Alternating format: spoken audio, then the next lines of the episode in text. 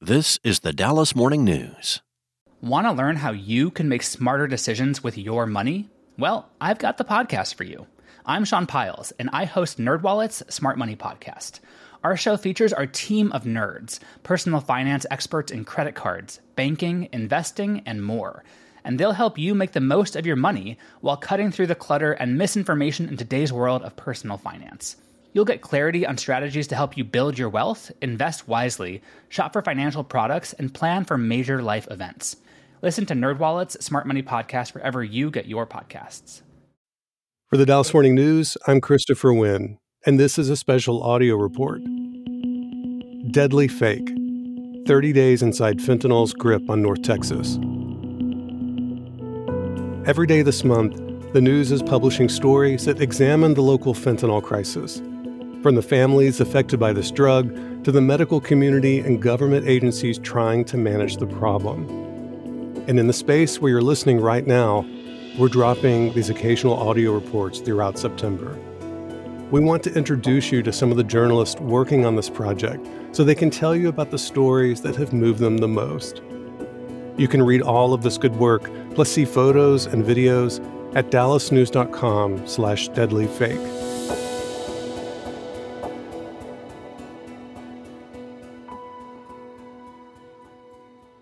My name is Sharon Grigsby. I'm the city columnist for the Dallas Morning News. I'm also one of the senior reporters in the newsroom, having worked here for close to four decades in both reporting and editing roles. In my current job as city columnist, I report on North Texas issues, on its institutions, and most importantly, its people in hopes of making life here better for everyone. Be in each serving, you know? Who knows how much one little pill can have? Very frightening.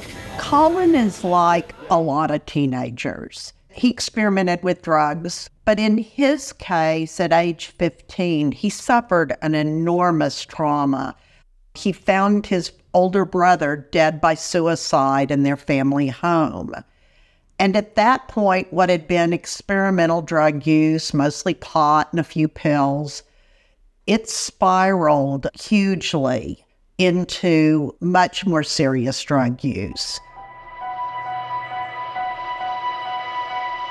The first time that Colin took fentanyl, he had bought what he thought was Percocet. But this time, as he recalled, that pill gave him a lot bigger high.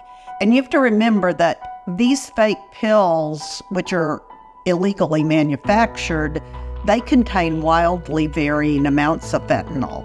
So that's why some kids die when they take them for the first time and others don't. So in Colin's case, fentanyl actually became his drug of choice. By the time he was 17, he was taking fentanyl regularly. And in May of 2021, he suffered an almost fatal overdose. The way Colin describes it is at that point in his life, he had really given up on himself, but his mother hadn't. So much of this story is that journey in and out of drugs. He pulled himself out of the grips of fentanyl addiction. And today he is more than two years clean and sober. Doing my best. Just doing my best. You know, I'm at work and I'm just like, uh, I could use the money. More money won't hurt. So, but um, happy to be here. Grateful to be alive. Colin comes across as so carefree. You would never know what he's been through. But in his job at the tattoo shop and really throughout his day to day activities, he doesn't miss opportunities to talk about his experiences and to just in all sorts of ways show gratitude for the new life he's been given.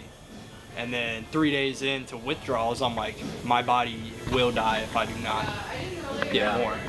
That's how I'm it fucking sure that, feels. I'm sure those withdrawals are. I mean, Colin is all of our kids, whether it's my two sons or the children of our readers. His story illustrates what all young people are grappling with today.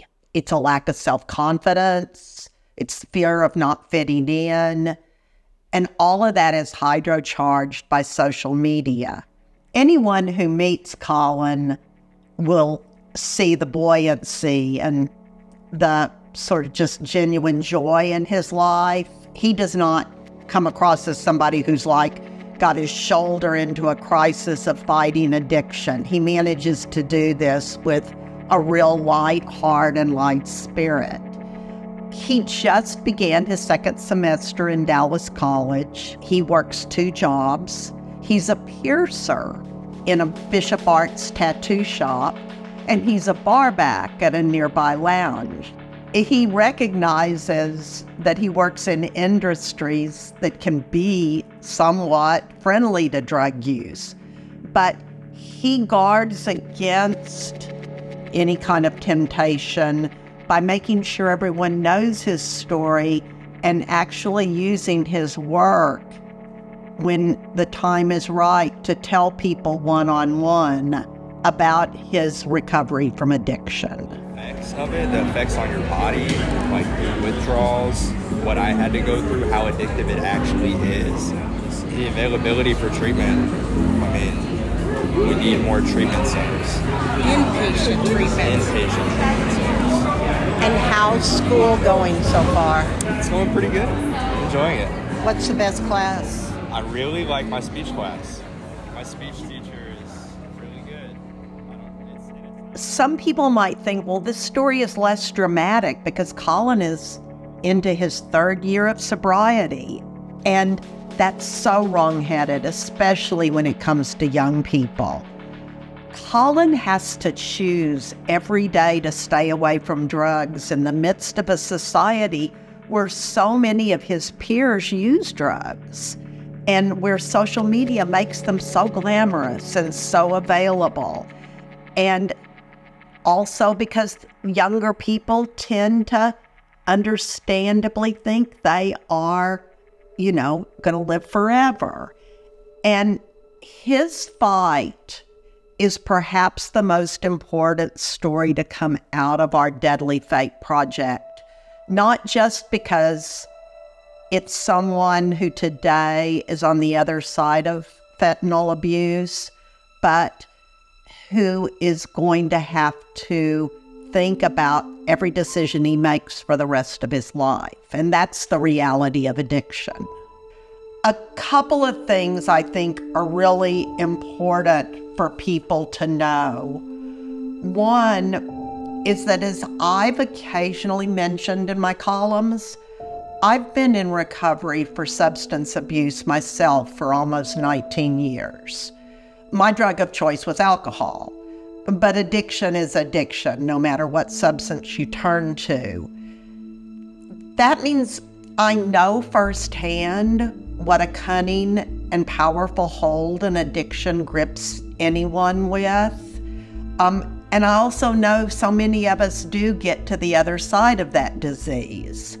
So it's really important that amid all the tragedy and alarming facts that our Deadly Fake project has exposed, we must make sure people understand there is a hopeful part of this issue. And that's the part that Colin's story explains. If every person who reads even one piece in our Deadly Fake project will talk to everybody they cross paths with, especially young people, about the reality of any pill actually being deadly fentanyl in disguise, that will mean that our project was successful. I've written way too many stories in the last year about victims of fentanyl poisoning. I want to write more stories like Colin Temple's. You can read Sharon Grigsby's story right now at dallasnews.com slash deadlyfake. And keep checking back. We'll be dropping new stories every day this month. You'll also find a link on the Deadly Fake website to share your own story with us. Today's episode was produced by Christian Vasquez. If you want to hear more of our special audio reports and listen to our daily news roundup, then just search for the Dallas Morning News wherever you get your podcast. You'll find links to all of our audio content, along with a special membership offer just for listeners at dallasnews.com/listen. For the news, I'm Christopher Wynn. We'll talk soon.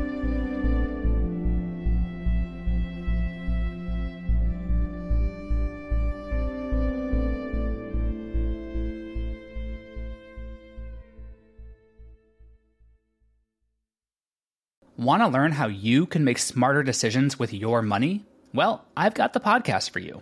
I'm Sean Pyles, and I host NerdWallet's Smart Money Podcast.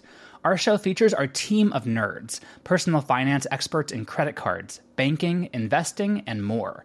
And they'll help you make the most of your money while cutting through the clutter and misinformation in today's world of personal finance. You'll get clarity on strategies to help you build your wealth, invest wisely, shop for financial products, and plan for major life events. Listen to NerdWallet's Smart Money Podcast wherever you get your podcasts.